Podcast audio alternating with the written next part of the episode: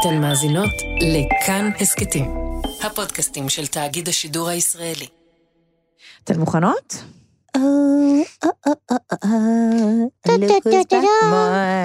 כן. מזעזע. הן מוכנות. שלום, אתן מאזינות ומאזינים לעונה השלישית של מהומת הסטארט-אפ, עונת היישום, הרגע שבו כל היזמים מתחילים במקום להתחיל בהשראה. איזה יפה זה עונת היישום, זה כמו עונת הייחום. אני, זה בדיוק מה שחשבתי ולא היה לי נעים להגיד. את בעונת היישום? אני חייבת לענות על זה. אני גיל מרקוביץ' איתי באולפן, אלינה שקולניקוב, מנהלת תחום יזמות אימפקט בקרן אדמונד דה רוטשילד ויערה כהן, מנהלת מכירות ופיתוח עסקי בחטיבת הסולושנס של אקספריז ישראל. אנחנו נדבר על שלושה כלים, והם שלושה כלים חשובים, מייגעים, מעייפים, אך מאוד. סופר חשובים, וסוף סוף הגענו אליהם. זה אומר שאנחנו כבר ממש ממש לקראת השלב המסיים. אלה שלושה כלים שמייצרים מעין חיבור או איזה גשר בין התכנון, שזה מה שעשינו עד עכשיו, לבין הביצוע. והם תוכנית עבודה, תחזית פיננסית ותוכנית עסקית. טוב, יאללה.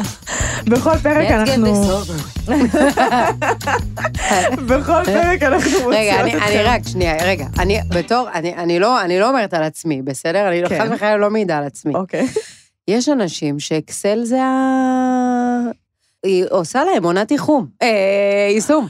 אני לגמרי בעונת אה, יישום על אקסל, אז זה. לא אומר שאני... אוהבת אה, לדבר על זה? אוהבת לדבר על זה. אני חושבת שיש דברים ש- שהשתיקה יפה להם. שהשתיקה יפה להם. שהם אינטימיים, הם לחדרי חדרים. אינטימיים ולחדרי חדרים. בחושך, אני, הנרות, היין והאקסל. בבקשה, כבר נתנו לכם את האווירה הנחוצה, אז תיכנסו לאווירה. ואנחנו נדבר על תוכנית עבודה, תחזית פיננסית ותוכנית עסקית. בכל פרק אנחנו מוציאות אתכם לדרך עם כלי ביד או שיטת עבודה, והפעם אלה שלושה כלים מורכבים, על גבול הקטנוניים, כמו שכבר נאמר, אבל הם משתלמים, העבודה עליהם מאוד מאוד משתלמת, והיא צריכה לעשות לעשות אותם. ביחד, כן, כן. וחייבים לעשות אותם, ולא סתם הם גם בפרק אחד. לפני שאנחנו נתחיל, חשוב להגיד שרוב היזמים ניגשים לשלבים האלה לבד, וזה לא מומלץ, בלשון המעטה. אני חושבת שזה חוויה כזאת שבו את כבר אה, נמצאת כל כך, אה, לפחות אם עשית את התהליכים נכון, את נמצאת כל כך במאוהבות שיא במיזם שלך, וכל כך רוצה כבר לצאת לדרך, שאת כבר כאילו, התוכנית העסקית כבר עברה. את כבר כותבת, את כאילו ב- בינואר 2020, והתוכנית העסקית שלך בעצם, את כותבת אותה אחורה ל-2019, מרוב התרגשות שאת כבר רוצה שזה יקרה. שלא לדבר על זה שתחזיות זה הבלוף הכי גדול בכללי, בתחזיות פיננסיות בחיים האלה כנראה, אבל בטח ובטח כשכותבים אותם בשלב הפרי-סיד של. זאת האמת. האמת היא האמת. בטח ובטח כשכותבים אותם בתהליך שבו עדיין המוצר הוא רק אחרי אה, בדיקת התכנות, אם הקשבתם לפרק הקודם, אז אתם בשלב הזה, ועכשיו אתם כותבים תחזיות פיננסיות לחמש שנים קדימה. זה קצת איזשהו תרגיל שהוא איפשהו בין אה, חיים בלה לה לנד ו... לניחוש מושכל, איפשהו בטווח. כן, איפשהו, כן. וגם חשוב להגיד טווח שסביר רחב. מאוד להניח שזו לא המומחיות שלכם. זאת אומרת, הגעתם לשלב שכבר ממש מחייב אנשי מקצוע, אנשים שזה מה שהם יודעים לעשות, וזה תמיד טוב, כמו שלימדנו אתכם בפרקים הקודמים ובעונות הקודמות, זה תמיד טוב לחלוק, לערבב את הרעיונות שלנו ואת המחשבות שלנו, אז כאן קל וחומר. זה ממש... השלב שמצריך מיומנויות מקצועיות לכל דבר. זאת גם ההזדמנות ה... לא האחרונה, אבל בגדול האחרונה, בתהליך העבודה של הצוות, בין אם אתם אה, co-founders ובין אם אתם כבר נמצאים בצוות קצת יותר גדול, זאת באמת ה- ה- ההזדמנות נקרא לזה, אוקיי? לא נגיד אחרונה, לא אחרונה, ליישר קו. אתם באמת מיושרים על תוכנית העבודה שלכם, אתם באמת מבינים מה גובה ההוצאות הצפויות ביחד. אתם באמת מתכננים את הצעדים הבאים של האבנים הגדולות בצורה שמקובלת על כולם וסדרי עדיפות שמקובלים על כולם וכולי וכולי, אז באמת אנחנו מאוד מעודדות אתכן קודם כל לעבוד בתוך הצוות, ואז להוסיף באלמנטים ש... שיש בהם צורך גם את אה, אנשי הכספים העתידיים שלכם, אם צריך איזשהו ייעוץ סביב אה, תכנון אסטרטגי וכולי. כן, אני רוצה אה, disclaimer קטן. אני נתקלת בהרבה הרבה יזמים, שהם בדרך כלל סוליסטים, בדרך כלל זה, זה חבר'ה שהם כזה לבד. יש להם אולי איזשהו proof of concept, אבל אה, זה ממש בנישה הפרטית והקטנה שלהם, הם עוד לא באמת עשו אה, מחקר שוק כמו שצריך, ולא באמת אה, סקרו לקוחות כמו שצריך, אבל הם מבחינתם, אם הם אה, בביצה הקטנה שלהם הצליחו, זה אומר שיש פה ביזנס, ויאללה, לדרך לבנות... אה, אה, אב טיפוס, MVP, כל לא, מה זה, זה, לפי, זה עוד שלמדנו. אה, אפילו יותר מרחיק לכת. אם אנחנו אה. נעים בתוכנית עבודה ותחזית פיננסית ותוכנית עסקית עסקינן, אז הם כבר ממש רצים לשם. וגם הרבה פעמים הם שואלים אותי מי יכול לכתוב להם. אני חושבת שזה פשוט משקף איזשהו פער, כי אם הם היו מבינים מה תוכנית עבודה כוללת, מה תחזית פיננסית כוללת ומה תוכנית עסקית כוללת, אה, הם, הם היו לא היו מבינים איזה ממהרים. פער, בדיוק, כמה חסר להם. נבין רגע משהו. אתם כיזמים, אם עברתם את כל השלבים שאנחנו דיברנו עליהם, יכולים לבנות את החומרים האלה בעצמכם, ממש כמו שאלינה אמרה. אפשר לבנות את המסמכים האלה בעצמכם. יש לכם את כל הידע לעשות את זה. אממה, שאנשי מקצוע פשוט יוכלו לעזור לכם לטייב את זה ולעשות את זה כמה שיותר אה, אמיתי, אם נקרא לזה ככה במרכאות. אבל, וזה חשוב להגיד, אנשי מקצוע יכולים לעזור לכם לעשות את הפוליש. נכון. אנשי מקצוע שאומרים בדיוק. לכם, בלי להבין את התחום הביזנס, שבו כן, אתם את ה- נמצאים, בדיוק. ומה עברתם, ושלא עשו איתכם את התהליך לעומק כן. של, ש, נכון. של הסתכלות על באמת בדיקת ההיתכנות וכולי וכולי. אם הם אומרים שהם יכולים לכתוב לכם, אז א', הם לא אנשי מקצוע, וב', אם אתם לא יודעים לענות על השאלות שאנשי המקצוע שואלים אתכם כשהם כותבים לכם תוכנית עסקית, אז אתם לא נמצאים במקום הנכון ויש עוד תהליך לעבור. נכון. אתם ציינתם כבר את שמו של האקסל. טוב, עכשיו טוב, אנחנו טוב. פשוט נגיד את זה בבירור ובאופן חד. לימדו לאהוב אותו. לא, זה כלי מדהים. זה כלי מדהים, לא, לא, הוא ברור, חבר. ברור, אבל אני ממליצה למאזינות ולמאזינים שלנו שהרבה יותר נהנים מלהגות, מלעשות brainstorm, מלפגוש אנשים, מלשוחח איתם. זה השלב שהם יצטרכו לאהוב גם את אקסל, כפי שהם אוהבים נכון. דברים אחרים בתהליך הזה של יזמות, שהוא מאוד מאוד רב גוני. כאן הם יצטרכו לאהוב את האקסל. וכמו שאתן אומרות, ללמוד לאהוב אותו, כי הוא באמת חבר מוצלח, הוא באמת נותן תשובות מדהימות, הוא באמת כלי uh, מרתק. יאללה, עכשיו אפשר להתחיל? יאללה. הדבר הראשון שאנחנו עושות הוא להניח מולנו שני כלים שכבר יצרנו, למדנו אותם, התייחסנו אליהם לעומק בעונות הקודמות, ואלה כלים כמובן ביחס למיזם שלנו, אז קנבס המודל העסקי הוא אחד מהם, והשני, ההיסטוריה של העתיד. בלעדיהם יהיה לנו קשה מאוד לזכור מה הם, והנה המילה הראשונה החשובה בפרק, מה הם אבני היסוד שלנו, ולהישאר נאמנות למה שבנינו בשלבים מוקדמים יותר של המיזם. עכשיו, אבני היסוד, כשאנחנו מדברות על התכנון של העבודה קדימה, הם בעצם סוג של ראשי פרקים, או מעין צעדים משמעותיים בדרך של ההתפתחות שלנו, שבהם אנחנו נרצה, אליהם אנחנו שואפות להגיע, ואז לפיהם אנחנו גם נוכל לגזור את תוכנית העבודה ואת התוכנית הפיננסית, שאתם תראו שהן כרוכות זו בזו באופן שהוא לא אפשרי אה, לניתוק, ולכן חשוב לנו לראות את אבני היסוד לא רק בעיני רוחנו, אלא גם עם קורלציה, בהתאמה לקנבאס, המודל העסקי שלנו, ולהיסטוריה של העתיד, שזה היה הדבר הכי קרוב לאיזה תוכנית עבודה, עוד כשהיינו בשלבים מוקדמים יותר. כוכבית חשובה, בהנחה ששינינו את שני הכלים האלה, כמו שאנחנו שלושתנו אמרנו. צריך בכל פעם שיש כן, איזשהו... שטי- שטייבנו אותם. בדיוק, בכל כן. פעם שקרה איזשהו תהליך שונה, בכל פעם שמשהו השפיע לנו על המיזם, מחקנו או הורדנו את הפתקית בקנבס והחלפנו אותה בפתקית אה, אחרת. אם עשינו את זה, סטיקי נאוט, כן, אלינה עושה לי עיניים. אם עשינו את כתבת זה, על הקנבס, שנים אנחנו חברות, את כותבת על הקנבס. לא, היא אמרה על היה לנו את הפתקית. הדיון הזה כבר. היא אמרה, היא כתבה על הפתקית. כי ראתה את ואז המבט או שלי. שהסרת את הפתקית. או שהחלפת את הפתקית, או שהדבקת את הסרת הפתקית. אותה, ואז שמת חדשה. אז אם באמת עדכנתן והייתן נאמנות לכלים שלכן, אז הכל בסדר ואפשר להניח אותם מול העיניים, וכעת גם להיעזר בהם אל הכניסה לתוכנית אה, עבודה. תוכנית עבודה. תוכנית עבודה, כשמה כן היא, היא מה אנחנו מתכננים אה, לעשות, בעצם, ממש ברמה הפרקטית. אה, אנחנו ממליצות לבנות תוכנית עבודה, תוכנית העבודה הראשונה, 24 חודשים, אה, שנתיים קדימה. כן. גם בגלל שיש לזה משמעויות של פיתוח המוצר או השירות.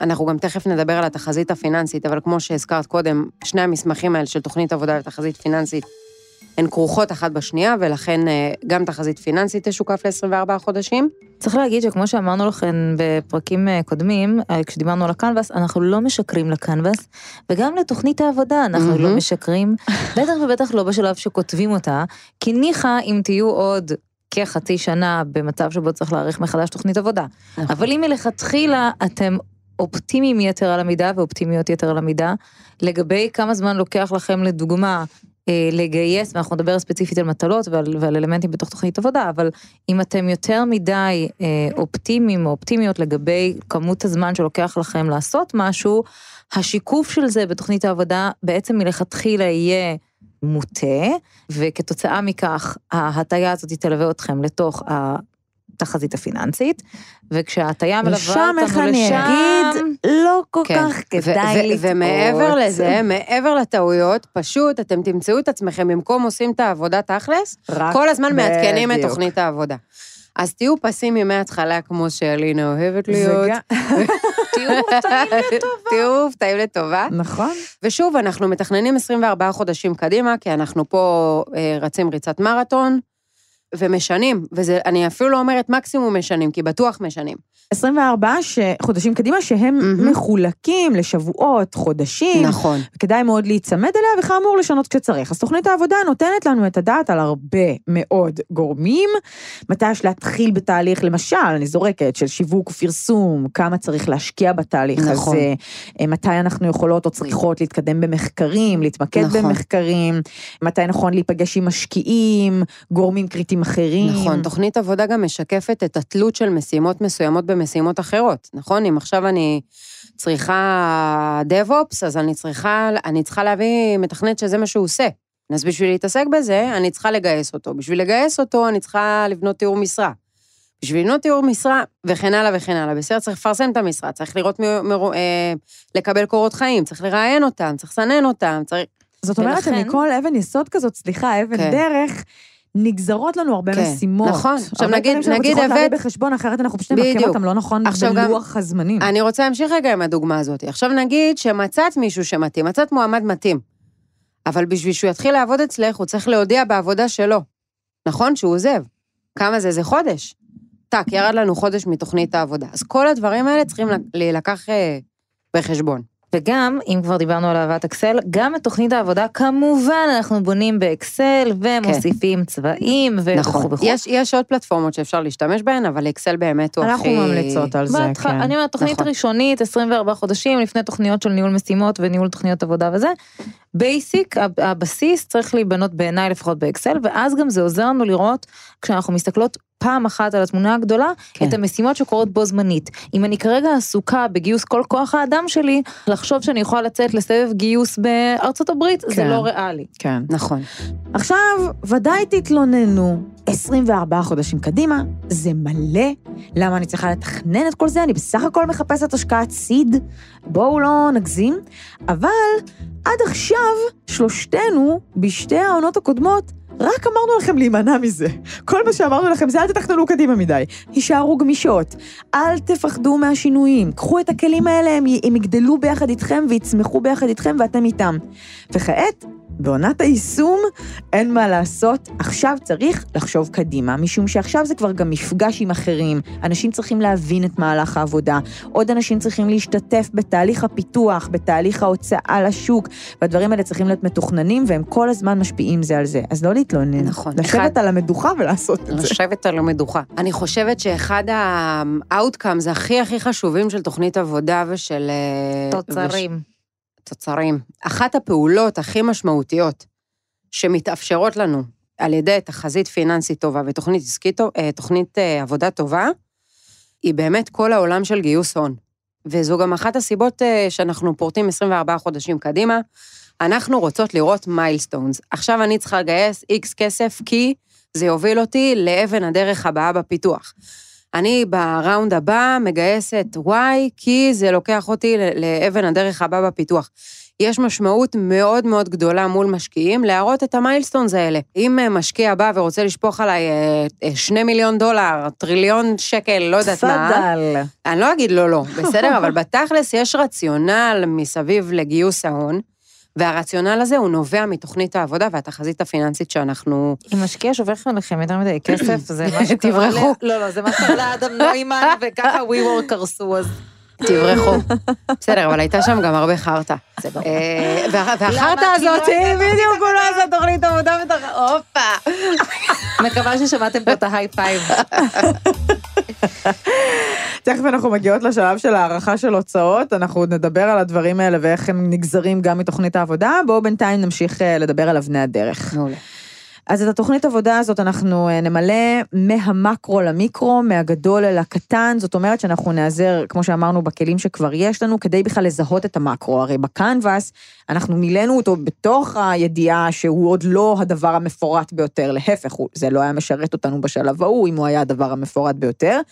אז אנחנו נתחיל מהמקרו ואז נפרוט למיקרו, כשאנחנו תכף ניתן לכם כלי מצוין, איך אפשר לפרוט ממקרו אל מיקרו, באופן כזה שלא נתבלבל ונאבד את הרגליים והידיים. ולפני עוד הכלי שתכף נדבר עליו על פירוט משימות, אני רק רוצה אה, להגיד שלי מאוד עוזר המחשבה על תוכניות עבודה כמו ראשי פרקים בעבודה אקדמית. יש את הכותרת, ואז את התת כותרת, ואז תת כותרת 1, ותת כותרת 2, ותת כותרת 3, ואז כשאנחנו בונות את זה, אז זה גם ברור לי איזה משימות שייכות לאיזה תת כותרת בתוך התת כותרת, וגם בגלל שאנחנו יכולות לשחק באקסל עם, הגוד, עם הגודל של הפונטים והצבעים וכולי וכולי, זה גם מאפשר איזושהי אה, ויזואליזציה מאוד מאוד ברורה של מה מחכה לי עכשיו בחודשים הקרובים.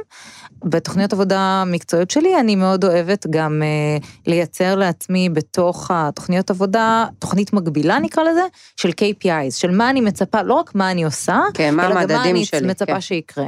Key Performance Indicators, אה, תוצאות כן, מה- אה, מדדים רצויות. להצלחה, כאילו. מהמם, כן. מהמם.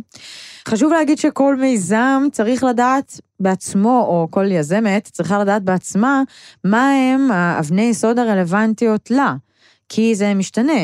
לא לכל מיזם חשוב אותם דברים, ולכן צריך לייצר מעין רשימה כזאת של אבני יסוד, ואז גם לתעדף ביניהם, שנדע מי הראשונה וכולי, בזמן וגם במשאבים שאני משקיעה וכולי, אבל צריך להבין שאנחנו ניתן דוגמאות בפרק הזה לאבני יסוד שיכולות להתאים לכם, ויכולות גם לא. אתם צריכים לזהות את אבני היסוד שלכם. אז בואו ניתן דוגמאות לאבני דרך או אבני יסוד משמעותיות. אני חשבתי למשל על משהו שהוא יחסית רחוק, אבל ערב השקות. זה הכיף שלי, על במה. לעמוד A. אז נגיד, זה סוג של אה, אבן דרך משמעותית, אבל שוב, זה רק אה, דוגמה רחוקה. מה עוד? גם ערב השקות, דרך אגב, הייתי שמה תחת תת כותרת אחרת. כלומר, ה- השקה של השקת מוצר? ההשקה של המוצר, Mm, סבבה. ובתוך זה היה לי מוצר, כלומר עוד כותרת על שנקראת פיתוח מוצר, שהסוף שלו הוא אותו ערב השקות, כן. לא סוף הפיתוח מוצר, סוף התהליך הקונקרטי לקראת ערב השקות כמובן, כי אחרי ערב השקות יש לנו עוד, רק מתחילים את פיתוח המוצר. אבל אני אומרת, אם כותרת העל היא הפיתוח אה, מוצר שלנו לקראת אה, השקה, נקרא לזה אפילו, כתת קטגוריה, ומעל זה אנחנו יכולות לעשות פיתוח מוצר, וכאילו ככה לעלות מקרו, מקרו, מקרו, ולרדת באותה מידה מיקרו, מיקרו, מיקרו. כלומר, אם הכותרת על היא פיתוח מוצר, ומתחת לזה יש לי פיתוח מוצר להשקה, ומתחת לזה יש לי קטגוריה שנקראת ערב השקות, אז מתחת לערב השקות תהיה לי עוד תת קטגוריה שאומרת, הכנת חומרי שיווק לערב השקות. אה, לוודא שהדמו. עובד בערב השקות. מוזמנות עם... בואו ניתן דוגמאות נוספות. אולי חתימה על איזה הסכם אסטרטגי. אז גם פה הייתי עוד נותנת כותרת שנקראת פיתוח שותפויות. את אומרת, גיל, את שותפויות- חושבת מיקרו מדי. בעיניי מצוין, כן. מצוין, מצוין. תגידי לי איך לחשוב על זה במקרו, וזה אגב יכול לקרות לכם, גם אם אתם חושבים על מיקרו, זאת הסיבה שזה טוב שמישהו יראה את הרשימה שיצרתן.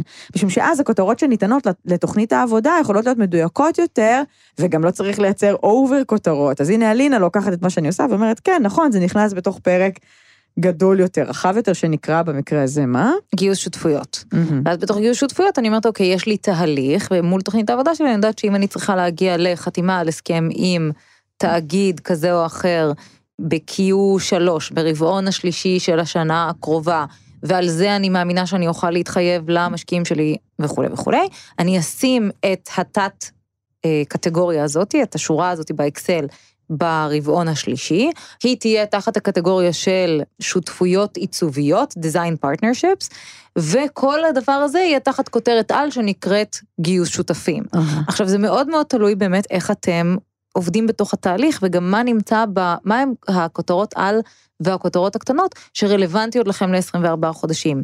אם אתם נמצאים כרגע בתהליך שבו הגיוס של שותפות עם אה, תאגיד ענק, לדוגמה, היא נמצאת באופק רק עוד חמש שנים, כי זה מה שגם עשיתם בהיסטוריה של העתיד, והבנתם שזה מה שאתם רוצים ללכת אליו, אז אנחנו יודעות שאנחנו לא נכניס את התת כותרת הזאת בשלב הזה, כי זה מוקדם מדי, נכון. וכולו מנהלה עוד חמש שנים.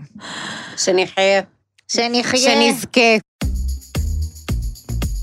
בחרנו את אבני הדרך המשמעותיות שלנו, ועכשיו אפשר להתחיל ממש לפרוט אותן למשימות. רגע לפני, רק נציין שחשוב לשים לב שהקנבאס הוא ממש ממש מורה דרך טוב, משום שכל מלבן בקנבאס ממש יכול לעזור לנו לפרוט את המשימות, נכון? נכון, כן, בסופו של דבר, למעט שני הסיגמנטים התחתונים, של תזרים של מזומנים תזרים מזומנים ומבנה ומבנה עלויות. עלויות, שהם מתורגמים ל- ל- למסמך השני שאנחנו מדברות עליו היום, של, ה... פיננסית. של התחזית הפיננסית. מעבר אליהם, כל אחד מהרכיבים ב-BMC הוא בסופ... בסופו של דבר מתורגם לאיזושהי פעילות שצריך לעשות. כן. אז אם דיברנו על המאקרו, על זה שהכותרות הגדולות מתוך הקנבאס יתרגמו, ואז נכתוב את התוכנית וכולי וכולי, בואו נדבר רגע על מה הם אותן מיקרו משימות ואיך אנחנו כותבים אותן, ובשביל זה יש לנו את השיטה של סמארט. סמארט זה בעצם מבחן שראשי התיבות שלו הוא specific, measurable, achievable, realistic, time-bound missions. המבחן של סמארט הוא חמישה פרמטרים, שאם אנחנו יודעים שמשימה עומדת בחמשת הפרמטרים האלה, היא משימה שאפשר להתקדם איתה, היא מדויקת לנו, היא נכונה לנו, מהמם. בסדר? אם היא נכשלת באחד מחמשת הפרמטרים, אנחנו צריכים לתקן את הפרמטר הזה. כן, בסדר? כלומר, את הפרמטר כלומר, את במשימה. המשימה. כן. בדיוק. כן, את, את המשימה בהקשר של, הפר, של לא, הפרמטר. לא להגיד, אוקיי, הפרמטר הזה לא מוצא חן בעיניי, ואני בכל זאת רוצה לשמור את המשימה. כן, כן. פחות. אני מאוד רוצה שמחר יהיה לי מוצר, אבל... אה, אז בואו נראה. ספציפיק זה אומר שמשימה צריכה להיות מאוד מסוימת, ברורה, מוגדרת היטב. measurable זה אומר שהיא צריכה להיות ניתנת למדידה. למדידה והערכה ביחס לביצוע. אנחנו נקבע לנו איזשהו אומדן, שלפיו אנחנו יכולות לדעת אם הצלחנו או נכשלנו. לכן אם יש לכם אקסל בתוך האקסל שמתרגם את כל תוכנית העבודה ל-KPIs, זה עוזר. ואז יש לנו את achievable, המשימה תהיה בת השגה. אני לא אקבע איזשהו משהו מופרך שאני לא באמת אצליח לעשות או לעמוד בו, ואז זה יתסכל אותי וכולי. אז אנחנו צריכות, למשל, סתם, אם אני רוצה לקרוא חומר שיכול לעזור לי, אז אני לא אקח עשרה מאמרים אקדמיים בנושא לשבוע. אני אקרא שניים או שלושה, זה achievable. האות הבאה, שהיא realistic, המשימה צריכה להיות ריאלית גם ביחס לשאר הדברים שקורים בחיים. זאת אומרת, יכול להיות שנגיד נראה לי הגיוני שאני אספיק לקרוא שלושה מאמרים, אבל אז אני אומרת, בשבוע. אבל אז אני אומרת, אה, רגע, אבל בעצם כבר קבעתי שלוש פגישות השבוע, אין סיכוי שאני אספיק כן, לקרוא ו- את זה. וזה ריאליסטי לא רק במובן של המיזם, לא רק במובן המקצועי, גם במובן של הניהול הרגשי. עונתיות מסוימת שיש במחזור החיים שלנו, נכון. אם זה עכשיו יולי-אוגוסט, או שזה... או אם אנחנו עובדות עם ארצות הברית וכריסמס. נכון, Mm. או, או אפילו שעות מסוימות ביום, או, או אפילו זמן תגובה. עכשיו אנחנו מתקשרות עם ישראל, זמן התגובה הוא, הוא, הוא אתמול. מישהו שלח לי מייל, אני כבר אתמול הייתי צריכה לענות, הייתי צריכה לקרוא את המחשבה שלו ולענות לו למייל. בעוד שאת יכולה לשלוח מייל למישהו מארצות הברית, כן. זה לגיטימי ממש, הוא לא יענה לך שבועיים. נכון. זה ממש לגיטימי.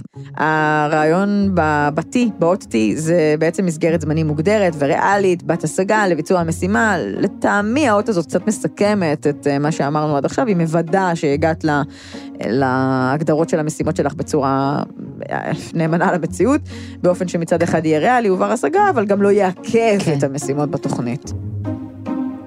אני כן חושבת שיש אלמנט שממש חסר ב... במבחן הזה, מהמם. כן, והוא ownership. למי המשימה שייכת? מי. אחראי? אה, יפה. אז בואו מי נקרא לזה מעכשיו. יקרה? בעצם המבחן שלנו הוא לא סמארט? הוא סמארטו. סמארטו. והוא הפך להיות איטלקי. איטליאנו, סמארטו. זאת אומרת, שאם המשימה נכנסה לגן שלכם. ואין לה אונר, אין מישהו שיודע שזה זה שלו. לא תקרה. זה גם לא משנה אם הוא עושה את זה בעצמו או לא, הוא פשוט אחראי לזה שזה יתבצע, זה פשוט לא יקרה. מצוין, תוספת מבריקה. בואו ניקח דוגמה. כזאת אני. הדוגמה שחשבנו. הדוגמה שחשבנו עליה זה הקמת אתר למיזם. ושוב, אני חייבת להגיד שאני חושבת שזה תת קטגוריה בתוך קטגוריה שנקראת שיווק. אבל זה הסמארט, נכון? הרי אנחנו עכשיו במיקרו. כן, כן, כן, אז אני אומרת, בתוך מצוין. הקטגוריית על, שהיא שיווק. שהיא שיווק, ירדנו להקמת אתר למיזם, ואז אנחנו פורטים למשימות שכל משימה צריכה להיות סמארט. מצוין. אז המשימה הראשונה בתוך הדבר הזה, פעילות מפתח של הקמת אה, אתר למיזם, היא למשל פיתוח תוכן. מה, אני סתם אפתח אתר ולא אכתוב בו כלום? אז אני צריכה בואו שיהיה לי תוכן בואו מוכן. נודה על האמת, אני לא חושבת שאני מכירה מישהו שלא פתח אתר בוויקס, בלי כלום. אה, ככה זה נראה, יופי. טוב, אני אקנה דומיין, ואז אתה לא קונה דומיין?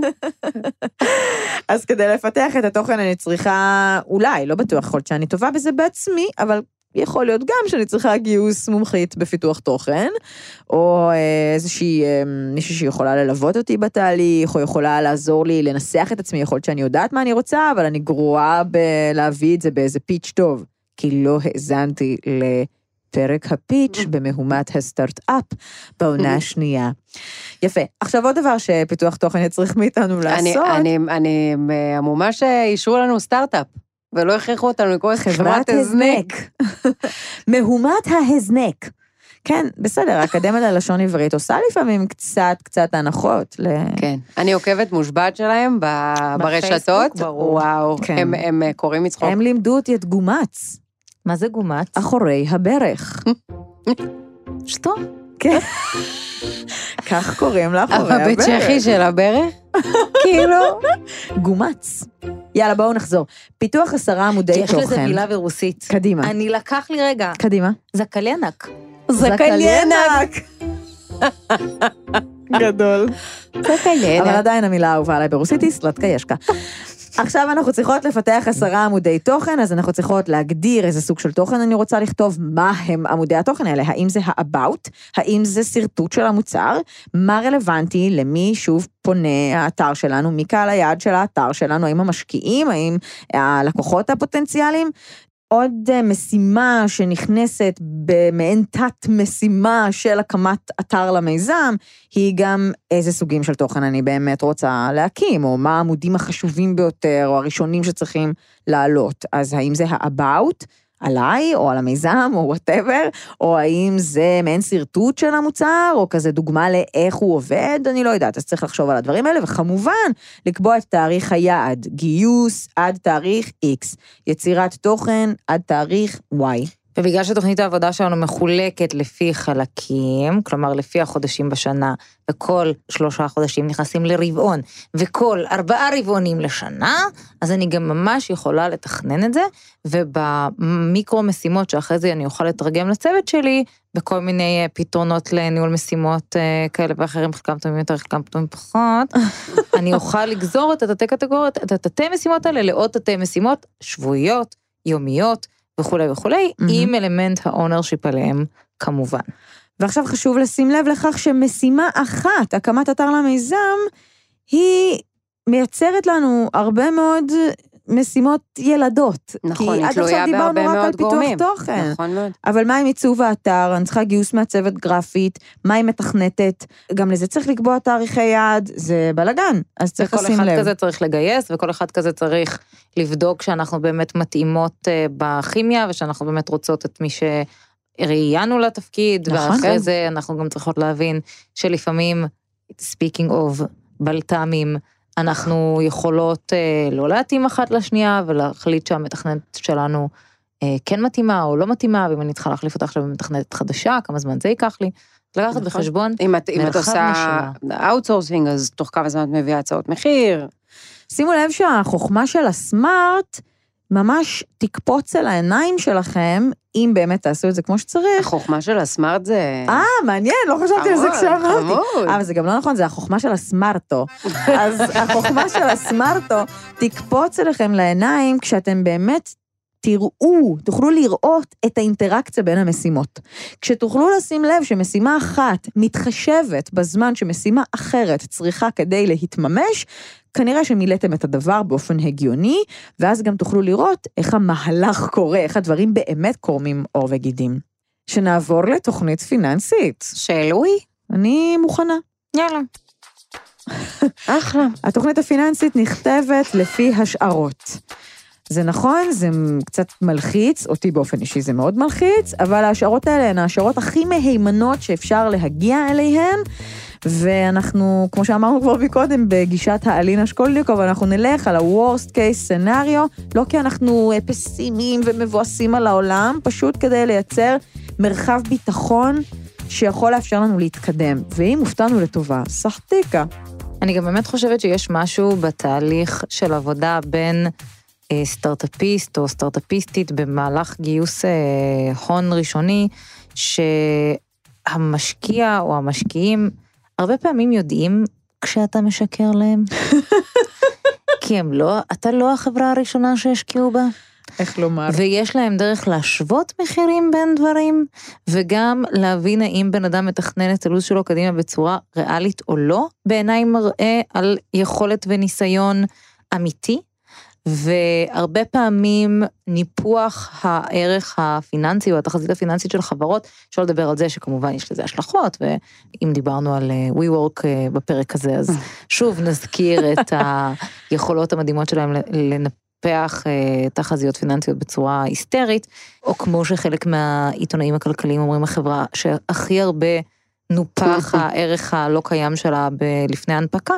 אז אני חושבת שבאמת בסיטואציות האלה, זה לפעמים מפחיד אותנו להראות מספרים לא טובים, כי אנחנו חושבים, המשקיע או המשקיעה יחשבו שאנחנו לא חושבים שתהיה פה הצלחה באמת, גדולה, הצלחה, אולי זה לא כדאי. אבל לא זה המצב פעמים רבות, כמובן להפך. שאנחנו צריכים... צריכו, כמובן זה, שאנחנו זה צריכות לא לכתוב זה, מספרים טובים, זה לא רק שזה עדיין. לא, אה, זה לא המצב, אלא גם תחשבו, תהיו אמיתיים מול עצמכם. אם אתם רואים שהמספרים הם לא כאלה, שאתם יכולים לייצר רווח אמיתי, בטווח הארוך, כן? אנחנו לא מדברות על על להתאזן אותם עוד... אה, 24 חודשים, כן, זה בדיוק. לוקח זמן. אם אתם לא מצליחים להראות רווח בלונג טרם, אז למה אתם בביזנס? אל תחרטטו אף אחד, המשקיעים שלכם יודעים בדיוק לאן הרוח נושבת. אתם כאן כדי לשכנע אותם שבאמת יש ביזנס, אבל אתם צריכים גם להאמין אה, בעצמכם שיש, ו- וצריכים אה, מספרים אה, לגבות את זה. וכמובן שאם עשיתם סקירה סביבתית טובה, אז הרבה פעמים המספרים הם מספרים שאנחנו מכירים ומכירות מעולמות אחרים. כלומר, אם אנחנו אומרות שהתהליך של תחזית פיננסית, הרבה ממנו זה השערה, זה נכון, אבל יש לנו על מה להתבסס. חלקית לפחות בהשערות, אם עשינו סקירה סביבתית טובה. אם אנחנו יודעים באיזה נקודת מחיר המתחרים שלנו מוכרים את אותו מוצר שלנו, אנחנו נדע באיזה נקודת מחיר מעל, מתחת, אבל לפחות ברפרנס, אנחנו רוצים למכור. אם אנחנו יודעים שהמתחרים שלנו השקיעו חצי שנה להגיע לשוק, יכול להיות שגם לנו ייקח חצי שנה להגיע לשוק. כלומר, יש פה דבר, ועלויות שיווק והנלווה לכך. אז באמת, ככל שנהיה יותר מדויקים על להשתמש בכל הידע, כמו שגיל אמר בתחילת הפרק, להשתמש בכל הידע שאנחנו צברנו עד כה, בשביל לתרגם אותה לאותם השערות בסיס לתחזית פיננסית, ככה התחזית הפיננסית שלנו תשקף יותר את המציאות, וחשוב להגיד, היא לא תשקף את המציאות. נכון. כאן אה, השחקנים הראשיים שנכנסים לתמונה והנחנו אותם בצד מקודם, שני המלבנים התחתונים של הקנבס, מבנה נכון. העלויות ותזרים מזומנים. נכון. תוכנית פיננסית נקראת גם תחזית פיננסית, וזה השם יערה שאת בדרך כלל משתמשת בו, משום שכמו שאמרנו, היא מתייחסת לכל מה שעולה לי כסף ולכל מה שאני מתעתדת להכניס. אז זה נכון. סוג של ניחוש כזה, נכון, היא חוזה. אנחנו, אנחנו חוזים שככה נוציא וככה נכניס. בואו נדבר על המבנה שלה. היא מחולקת לשני פרקים או מסמכים מאוד מאוד ברורים ואינטואיטיביים באמת, הוצאות והכנסות. נכון, אנחנו נאמר שזה כן ברמת המקרו. זאת אומרת, תחזית פיננסית היא מורכבת מטריליוני גיליונות, אבל במקרו זה כן מחולק לאותם שני סיגמנטים, לאותם שני מלבנים, כמו ב-BMC. מה אנחנו עתידים להכניס ומה אנחנו עתידים להוציא. עכשיו, ההוצאות, יש דברים שמאוד ברור לנו מה אנחנו נוציא. למשל, מיסים. אנחנו כבר יודעים מה אנחנו הולכים לשלם, פחות או יותר, כן. אבל יודעים בטוח כן. שהולכים לשלם מיסים, והולכים לשלם מהם הרבה, גם תלוי איפה אנחנו פותחים את החברה. כידוע, אה, רק שני דברים בטוחים בחיים, תשלום מיסים ומוות. זה מזכיר לי את אני האמרה, בעד יש לי לשלם שלי, מיסים. לשלם מיסים זה יופי. זה מעולה, רק שתקבלי, לא רק שתקבלי, כן, סתם התלוננתן על זה. רק יהיה נחמד לקבל תמורה על זה, ולא שכל נכון. המיסים שלנו ילכו ליום אה, בחירות, זה אבל... אה, מצוין, אני בעד. מעולה. זה מזכיר לי משפט שאימא שלי הייתה אומרת, עוד אומרת, מקום קבוע יש רק בבית קברות. ככה היא אמרה לי. אז יש אה, הוצאות קבועות, כמו שאת אומרת. אה, מיסים, יש הוצאות- בשלבים מאוחרים יותר גם שכר דירה יכול להיכנס לשם, נכון? נכון. כי אנחנו יודעות שהוא קבוע, אנחנו יודעות כבר איפה אנחנו נקים את אה, המשרד וכולי. נכון, אבל כן שווה לקחת בחשבון שיכול להיות, אפרופו תכנון ותוכנית עבודה, שאם בשנתיים האלה אני מתכננת לגדול גם מבחינת הצוות, כנראה ששכר הדירה שלי ישתנה, נכון. כי אני הולכת לשנות את החלל שבו אני יושבת. כן. ואני אצטרך עוד, אה, אה, עוד חומרה, אני אצטרך עוד מחשבים, נכון? אני נכון. אצטרך עוד שירותי ענן. ויש לנו אה, אה, הוצאות משתנות, הוצאות משתנות, יכולות להיות למשל אה, מחשוב, יכולות להיות אה, ציוד משרדי מסוים. זאת אומרת שזה איזושהי קנייה שאני קונה אותה, נגיד באופן חד פעמי, או פעמיים, שלוש בשנה, ו- ומשם אני מתקדמת. אני רוצה כן. לתת את הדעת על המיליון אקסלים הקטנים שבנויים, כי אני מרגישה שנתנו פה מצג שווא שאומר יש שני אקסלים, יש שני... אמ, לא, גיליונות, גיליונות. רק שיהיה ברור, יש שתי גיליונות סיכום. כן, שני באקסל. גיליונות על, שני מטה גיליונות. בדיוק, ומתחת למטה גיליונות האלה, ככל שתפרטו יותר נכון. את ההוצאות שלכם, אז אם ניקח לדוגמה את שכר הדירה, אם אני יודעת כמה אני מוכנה לשלם למטר רבוע בתל אביב, ושאני רוצה חמש מטר רבוע לעובד, עובדת, במש... ואני גדלה פי חמש עובדים כל רבעון, מהמם. אני אוכל לעשות את האקסל מאחור, בגלל זה בדיוק, קסם נוסחאות, האקסל. בגלל זה אקסל הוא מצוין פה, גם אם אתם משנים משהו, אה, הכל מתעדכן בהתאם. אה, עוד דוגמה להוצאות משתנות, למשל, זה אב טיפוס או MVP. אני עכשיו רוצה לייצר minimum viable product, מוצר מינימלי יישומי, זה עולה לי כסף. אני יכולה להעריך כמה כסף זה יעלה לי, כן? כי עשיתי איזשהו מחקר שוק לגבי אה, כל מיני, אה, לא יודעת, אם צריך להדפיס את זה, אם צריך לכתוב אה, קוד או whatever. אבל תוך כדי ההתקדמות מעצם החיות של ה-MVP, יהיו פה עלויות שאני צריכה לקחת עוד בחשבון, והן תיאורטיות. אני לא יודעת באמת כמה זה יעלה לי בסוף, אני צריכה להעריך. ולכן גם כאן אנחנו נלך על ה-Worst case scenario, על המקרה ה- הפסימי ביותר. גם בעולמות סכום אפס, כביכול עולמות שהם עולמות, אה, לדוגמה עולמות פילנטרופיים. כן, של, שו- יודעים- של שווה כסף כאילו, את מתכוונת? לכאורה מתאזן. לכאורה מתאזן. לכאורה אני יודעת שאם הסכום שלי הוא סופי, כלומר אני יודעת כן. שבהכרח ההכנסות שלי יהיו 100 אלף שקל בשנה, מהמם. גם בעולמות שבהם אני יודעת מראש מה יהיה סך התרומה, כאילו. התרומה, כן. כלומר סך ההכנסות, ואני יודעת שלא יהיו לי הכנסות מעבר, עדיין מאוד מאוד חשוב בעיניי לבנות אקסל הכנסות הוצאות, א', כי זה מאפשר לנו להתנהל בצורה יותר הגיונית מול נכון. אותו סכום אה, נכון, גם יש הבדל. בין תזרים, בין מה נכון. שיושב לי בעובר ושב, לבין מה שאני מתעתדת לקבל. כן. נכון, זה וזה מאוד כמובן משמעותי. משפיע על תוכנית עבודה. בדיוק. אבל גם בגלל שיכול להיות שאנחנו נגלה שיש לנו צורך לייצר אלמנטים בתוך התקציב שהם של אותם, לדוגמה, הוצאות בלתי צפויות שדיברנו נכון. עליהן, נכון. ואני רוצה... לת- כל הקופות הקטנות של בדיוק, העובדים. ואני רוצה לחשוב עליהם מראש, כי אם אני אחזור לפילנטרופ שלי ואני אגיד, אה, סורי, נגמר לי, השתמשתי ב-100 אלף, נכון. אבל אני בעצם לא עשיתי קופה קטנה ולא תכננתי עלויות אה, מעביד, ולא חשבתי שייקח לי שלושה חודשים יותר מהצפוי ואני אצטרך לשלם שכר. כן, ניהול עוד הכסף שכר, של מישהו נכון. הוא עדיין ניהול הכסף של בדיוק. מישהו. גם כשמישהו תורם את הכסף שלו, הוא בדיוק. לא רוצה שישחקו איתו, או יבזבזו אותו, או ישקיעו אותו באופן לא חכם במערכת. נכון. ההכנסות שלנו, האמת הגיליון השני, הוא עוסק בצפי ההכנסות שלי מהמוצר או מהשירות. מתי וכמה אני חושבת שאני אמכור מהמוצר. זה לא רק כמה, זה גם מתי. זה גם מתי, נכון. אני חייבת להבין מתי אני יכולה להתחיל לאזן את החשבון, מתי אני מגיעה לנקודת האפס, מתי אני מתחילה להרוויח, ומהרגע שאני מתחילה להרוויח, כמה זמן ייקח לי להחזיר את ההשקעה. ואת הריביות. נכון. אני הדחקתי את השלב הזה. ואת הריביות, נכון. בעצם מתי אני יכולה להתחיל למכור את המוצר או השירות? אה, יש מקרים שבהם אני יכולה למכור מוצר עוד לפני שהוא קיים, נכון? הקונספט למשל, שהרבה פעמים משתמשים אה, ב Indiegogo בשבילו, ב- במימון המונים עבורו, נכון. זה על מוצר שלא קיים עדיין. בעצם משתמשים בכל הכסף הזה בשביל ה production. אבל כן חשוב לי לחדד את מה שגיל אמרה. את עשית חלוקה מאוד נכונה בעיניי, של יכול להיות שאני כבר מוכרת, נכון. אבל אני עדיין נמצאת מתחת את לאיזון. עדיין לא מרוויחה, בדיוק. אני צריכה קודם להגיע לאפס, אחרי, קודם אני צריכה למכור, קודם להתאזן, כן, עוד לפני שהתאזנתי, קודם אני צריכה למכור. נכון. אל תחיו ב La La Land ברוב המיזמים, שמהמכירה הראשונה, זהו, אני כבר החזרתי את ההשקעה, אני כבר רוטשילד. זה לא המצב. קודם אני מוכרת, אחרי זה אני מגיעה לנקודת סכום האפס, כלומר כשההוצאות שלי וההכנסות שלי מתאזנות, אחרי זה אני מתחילה לייצר רווח, ואחרי שאני מייצרת את הרווח, אז כבר מתחילה להיות השאלה של איך אני מחזירה את, כס, את הכסף כן. למשקיעים, כן, פלוס. הדיבידנד. בדיוק. כן? אנחנו כן נציין, זה נשמע מאוד obvious, אבל אנחנו נאמר את זה בכל זאת, שהמשמעות של רווח זה סכימה, רווח או הפסד, כן? זה סכימה של אה, הוצאות והכנסות. נכון? הדלתא שלנו בעצם.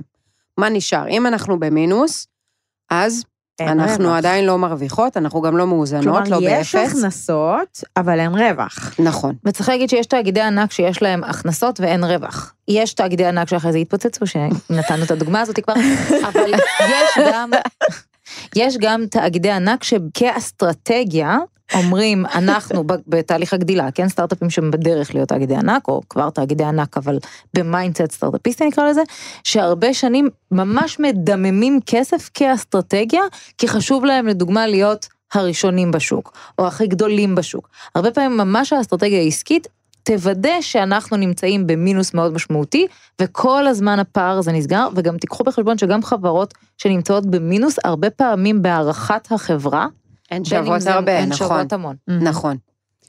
חשוב להתייחס גם לעונתיות של מכירות. יש כל מיני מוצרים ושירותים שיש מצבים שבהם הם נמכרים יותר, מצבים שפחות, טרנדים בשוק. צריך להתייחס לדבר הזה כשאנחנו בונות את התחזית הפיננסית שלנו, אנחנו חייבות להתייחס לחודשים, מה שנקרא חלשים, חודשים חזקים, נכון. בגלל- שבועות חזקים. בגלל זה אנחנו גם עושים את, ה, את התחזית הזו, זו אחת הסיבות הנוספות, שאנחנו אה, בונים אה, תחזית על פני אה, שנה שלמה ושנתיים קדימה, כי אנחנו באמת רוצות לתת משמעות.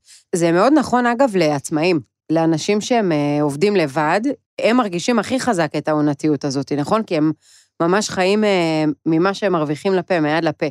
אז אצל עצמאים זה הכי הכי ניכר, אצל חברות, שאנשים מקבלים משכורת, זה פחות מורגש. אבל בסופו של דבר, מרגיש, השכיר פחות מרגיש. אבל החברה מרגישה טוב חברה טוב. מרגישה, אבל השכיר לא מרגיש שהוא מבחינתו בא לעבודה ביולי כמו שהוא בא לעבודה בספטמבר, וזה לא מעניין אותו שראש השנה, או... זה לא משנה לו. אבל בסופו של דבר יש עונתיות במכירות, לפעמים בצורך בשירות או במוצר מסוים, אם למשל נסתכל על, על אה, עולם התיירות והנופש, אז יש עונתיות מסביבו, גם אם אתה עושה סקי וגם אם אתה אה, רוצה להשתזף איפשהו. כן, ויש עונתיות גם ב cycle של המכירה עצמו, כאילו גם במחזור המכירה עצמו יש עונתיות מסוימת. אם עכשיו אנשים בחופש, את לא יכולה לקדם את המכירה שלך, גם אם היא לא קשורה בעונה.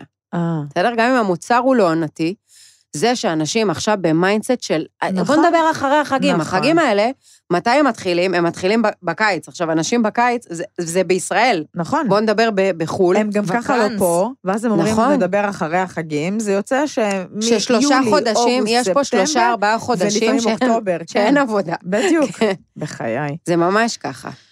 אבל זה נכון גם כשאנחנו סוכמים את זה לתוך חברה, אנחנו, הדוגמאות שנתנו נשמעות מאוד אה, עסקים קטנים, אבל גם נכון. בתאגידי ענק, בוודאי. בטח ובטח לתאגידים של אי-קומרס לדוגמה, שאי-קומרס הרבה פעמים יש להם את הפיקים, תאגידים בדיוק, שהם אה, נכון. מוכרים באינטרנט אונליין. מוצרים, יש להם peak ים לדוגמה לקראת ה Christmas, אוקיי? זה נקרא. מסחר אלקטרוני. זה נורא בלבל אותי. ה e-commerce. או אוקיי. מסחר מקוון. אז באמת בעולמות המסחר המקוון, אנחנו יודעות שלדוגמה, ההשפעה של המכירות ב Christmas, יש לה השפעה ישירה חודשיים שלושה אחרי זה על, על הדואר. הבונוסים השנתיים. על הדואר.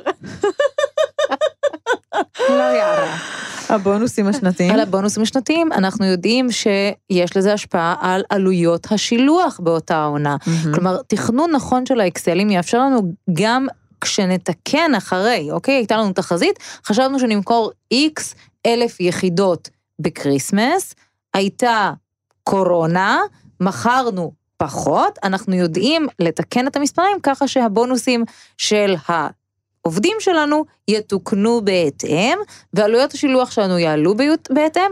יש לציין שה, שזה ממש ברמת המקרו, כי גם השווקים נכון. הכלכליים מתנהלים בסופו של מרגישים, אה, דבר נכון. את התנודות בתחזית פיננסית. כשזה, כשזה עולמי, נכון, לפ- אבל, כן. אבל יש דברים שהם כן, הם כן בקפסיטי שלך לעשות. ולפעמים גם אה, יותר פרטניים, זאת אומרת, זה לא חייב להיות קורונה, שאשכרה... לא, אבל יכול להיות שהיה לי... הטריד שוק ענק, זה יכול להיות גם בתוך אבל עולם מסוים של שוק, נגיד אופנה. נכון. גם אם אני מוכרת מוצר שצריך לייצר אותו פיזית, ונדפקה לי מכונה בשיא העונה שלי, ברור. תהיה לזה השפעה. ברור. תהיה לזה השפעה, ברור. ו- ואז לאן זה מתורגם? עד עכשיו דיברנו על תחזית פיננסית, זה מתורגם חזרה לתוך תוכנית העבודה, כי יש לזה השפעות. יש יחסי גומלין בין, ה-. בין המסמכים האלה, וזה בסדר? מסכם לנו את השלב הזה בפרק. תוכנית העבודה והתוכנית הפיננסית קשורות זו בזו באופן ישיר, והן יצור חי, דינמי, שמשתנה בהתאם למציאות, משפיעות זו על זו. טוב, תוכנית עסקית? האמת יאללה, שזה... ה- תוכנית עסקית. תוכנית עסקית היא התוכנית האהובה עליי, לא נעים להגיד. מה- מהשלוש? כן. אה, אני יכולה להבין, אני יכולה להבין למה, כי היא כוללת את הכל. נכון. והיא גם? כוללת את ה-one pager או את התקציר מנהלות, שה-one pager הוא סוג של תקציר של תקציר. נכון, אקזקיוטיב וזה הדבר סאמרי, שאני נכון. אוהבת, כן. אז בואו נגיד כמה מילים לפני שנפרגן לה ככה, בלי שהמאזינות יודעות על מה אנחנו מדברות. תוכנית עסקית היא הכלי השלישי שאנחנו נלמד בפרק הזה, היא מסמך שנכתב בשלב האחרון. אתן, אגב, לפני שפתחנו מיקרופונים, הקבלתם לי את זה לעבודה אקדמית, שאנחנו כותבות את המבוא בסוף, אחרי שכבר כתבנו את כל הפרקים, את כל תתי הפרקים, אפילו את הסיכום כתבנו, ועכשיו נכתוב את המבוא. נכון. וזאת בעצם תוכנית, התוכנית העסקית שלנו, וזאת הסיבה גם שהיא נכתבת בסוף, משום שאנחנו רוצות לוודא שכל מה שעשינו עד היום, פלוס שתי התוכניות שעכשיו הוספנו, העבודה והפיננסית, בעצם מתנקזות לתוכנית העסקית כש- ובאות בה לביטוי. בכלל, כל התהליך כן. הזה הוא מחקרי. אם בתוך, במודל העסקי, נפל לי פתאום האסימון על זה, אם בביזנס מודל קנבס דיברנו על השערות, והלכנו והוכחנו את ההשערות האלה במגע עם הלקוחות פעם ראשונה ב-value proposition canvas ופעם שנייה ב-MVP. ואז רשמנו את ראשי הפרקים של העבודה המחקרית בתוכנית עבודה. ואז הלכנו ויצרנו דאטה סט תיאורטי שנקרא הוצאות הכנסות, אז עכשיו אנחנו בשלב כתיבת העבודה. מצוין. טום טום טום. והתוכנית העסקית היא המבוא. נכון. ולתוכנית העסקית יש מבוא משל עצמה. נכון, שגם אותו נכון. כותבים בסוף. שהוא תקציר מנהלות, Executive Summary, זה מעין, אמ, כן, אמרנו מעין מבוא, אבל הוא מתכלל הרבה ראשי פרקים שכבר עברנו עליהם, ולכן אנחנו פשוט נרוץ על זה עכשיו, נכון. ואתם תשבו עם עיפרון ונייר ותכתבו לכם את זה, כאילו שאנחנו לא בעידן הסמארטפון. תעקבו אחרי זה ותוודאו שיש לכם את המידע על כל ראשי הפרקים הללו. אז יש לנו בהתחלה את הרעיון העסקי. נכון? ממש אבל במשפט, לא צריך לחפור שם, זה כן, זה, ממש זה בקצרה. תהיה, נכון, איזושהי פסקה שמתארת אה, מה הבעיה, אה, מה הפתרון שאנחנו מציעים, ממש מ- ממעוף הציפור. כן, פיץ' וגם, כתוב. כן, כן, תודה. ועוד בשורה איך אני מייצרת את הערך, מספקת ולוכדת אותו חזרה, הכל ממש בשלושה, חמישה משפטים. ואז אנחנו עוברות להצגת המוצר, הפעם לפרטים, באופן יותר מפורט, איך הוא בנוי וכולי. לא צריך עכשיו שהוא 15 דפים, כן? בתוך התוכנית כן, העסקית, בתוך התוכנית לא העסקית ב- יש לא פירוט ב-executive שלו. summary. כן, כן, כן, לא באקזקיוטיב. נכון. אה, בתוכנית העסקית עצמה זה כן מקום לחפור, זאת אומרת, אנחנו כן מדברות על מסמך שהוא ארוך, הוא עבה עב כרס. אה, מה בסוף קוראים ממנו? אה, אפשר, אפשר, אה, אפשר... אה, טוב, כל אחת בוחרת את הפרק שרלוונטי לה. נכון, יש אה, תוכניות עסקיות של אה, 30 עמודים, יש תוכניות עסקיות של 200 עמודים, יש מקומות שמבקשים תוכנית עסקית לפי מספר עמודים, שזה נשמע לי מטופש כשלעצמו, כן.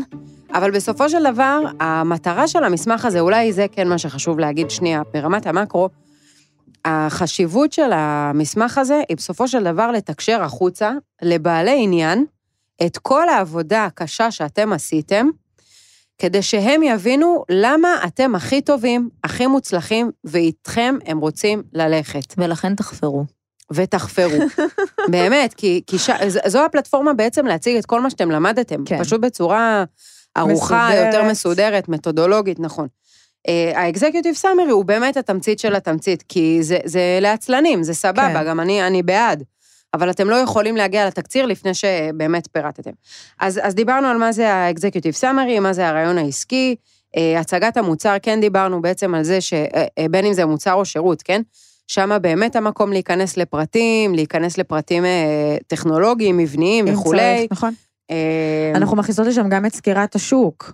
נכון, זה עוד פרק. גודל השוק. נכון, זה ממש פרק בפני עצמו. בטח, והפוטנציאל העסקי שהשוק הזה מכיל. נכון, אתם צריכים להראות בפרק הזה, לא רק ברמת המספר, אלא גם איך הגעתם למספר הזה. זאת אומרת, מאיפה השגתם את הנתונים שמצביעים על זה שזה גודל השוק, מהמם. שאתם אה, פונים אליו. אנחנו נציג שם גם את התחרות שלנו, ואם אתן זוכרות, את הצירים, צירי הערכים, שהכנו בעונה השנייה. אל תקראו לזה חס וחלילה צירי ערכים בתוכנית עסקית אבל, ובכלל, הכותרות שאנחנו מדברות עליהן, תשתמשו בכותרות קוהרנטיות, ולא בהכרח בכותרות שאנחנו משתמשות אה, בהן, בשביל כן. שזה יהיה קריא גם אם. אתם, אם אתם תעשו גוגל על אה, תוכנית עסקית, אתם תקבלו מיליון פורמטים. מה שאנחנו מדברות עליו עכשיו, הם הצעה אחת. הפרקים, הם גם הפרקים המרכזיים שמופיעים בכל הצעה. בכל... אה, פורמט.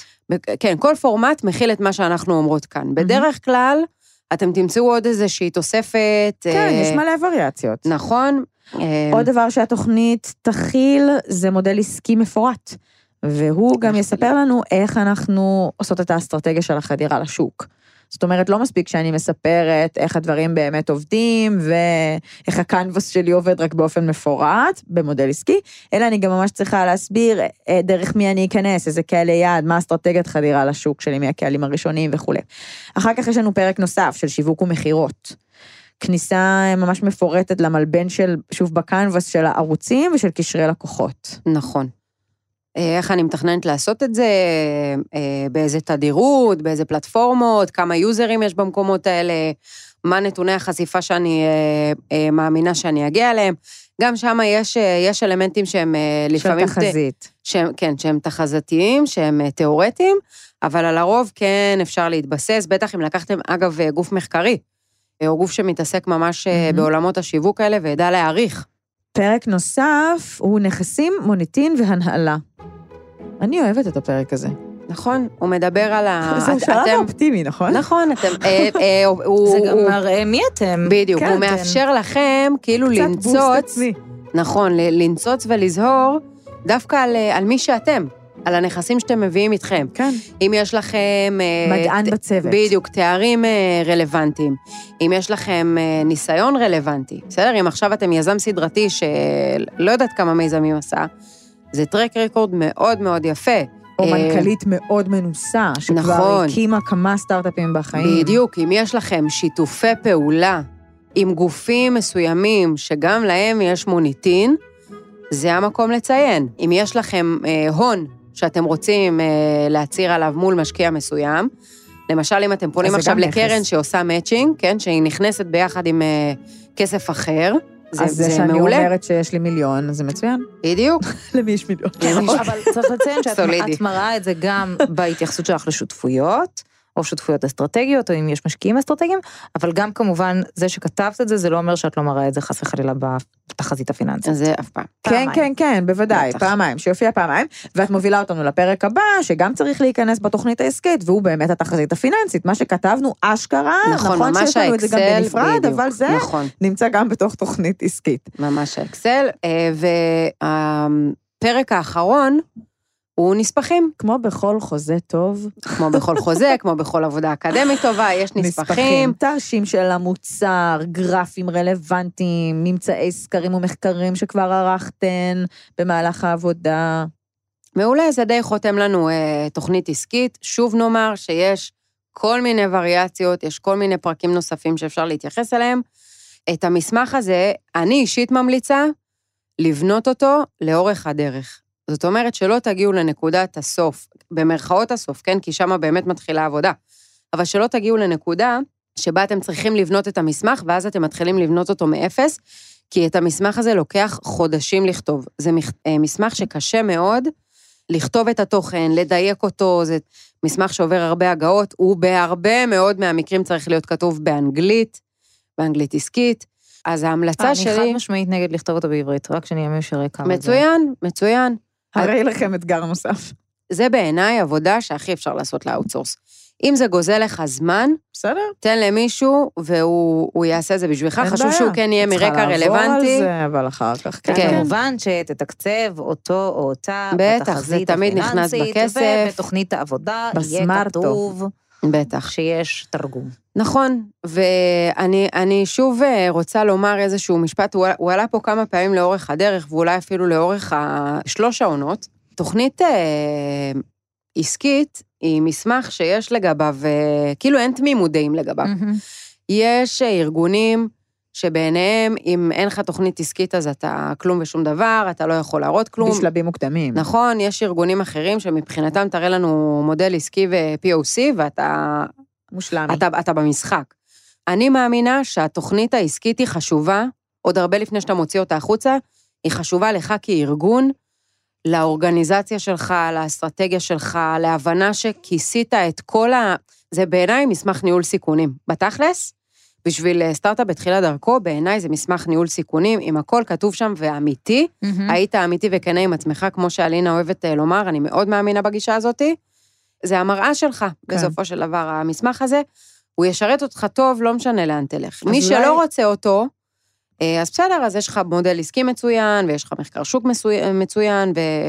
אני גם מאוד מחבבת, כשאמרת ניהול סיכונים, אז נזכרתי בתוספות שתמצאו בגוגל, אחד התוספות תהיה כנראה איפשהו ניהול סיכונים מהמם. בתוכניות עבודה. נכון. זה אחד הדברים שבעיניי הוא הכי מראה על ניסיון קודם. ניסיון קודם, אה, אה, בעיניי אינטליגנציה עסקית גם. כן. יוצא מצחיק שהפרק הזה מלמד שיזמים ויזמיות צריכים להיות אנשים מאוד מסודרים. וזה לא כל כך פוגש את המציאות. אז כדאי אה, להתחיל פשוט לאמן את השריר הזה של לתעד את העבודה, לסדר, לקטלג, לסווג, למיין וכולי, כדי שבשלב הזה באמת יהיה לכם הרבה יותר קל. וגם אם יש לכם co-founderיות, אז אפשר שאחת תהיה יזמת ותחלום גדול גדול, והשנייה תהיה מומחית אקסל. כן, כן, יותר down to earth, בדיוק. ממש, רגליים על הקרקע, מאוד פרקטית, כן. מדליק. תודה רבה לכן. היה פרק מייגע, אבל צלחנו, לא? כל הכבוד, מאזינות ומאזינים. שהגעתם עד. הלום. אנחנו לא יודעות את זה באמת, אבל מי ששומע את ה... מי ששומע את זה... מי ששומע את זה... SOS! תודה רבה לכן, אלינה שקולניקוב, יערה כהן, תודה גם לחן עוז, טכנאית השידור שלנו, אסף רפפורט, עורך הסאונד, ירדן מרציאנו, הביאה את התוכנית לשידור, אני גיל מרקוביץ'. רציתי להגיד לך תודה, גיל כן, אז מרקוביץ'. הנה, את רואה, פרגנתי לעצמי. תודה רבה, זה כי אני מקסימה מסודרת שלנו. ותיעדתי את העבודה שלי, אז. זכרתי להגיד לעצמי תודה. שיהיה לכם המשך האזנה מצוינת, ואנחנו נשתמע בפרק הבא.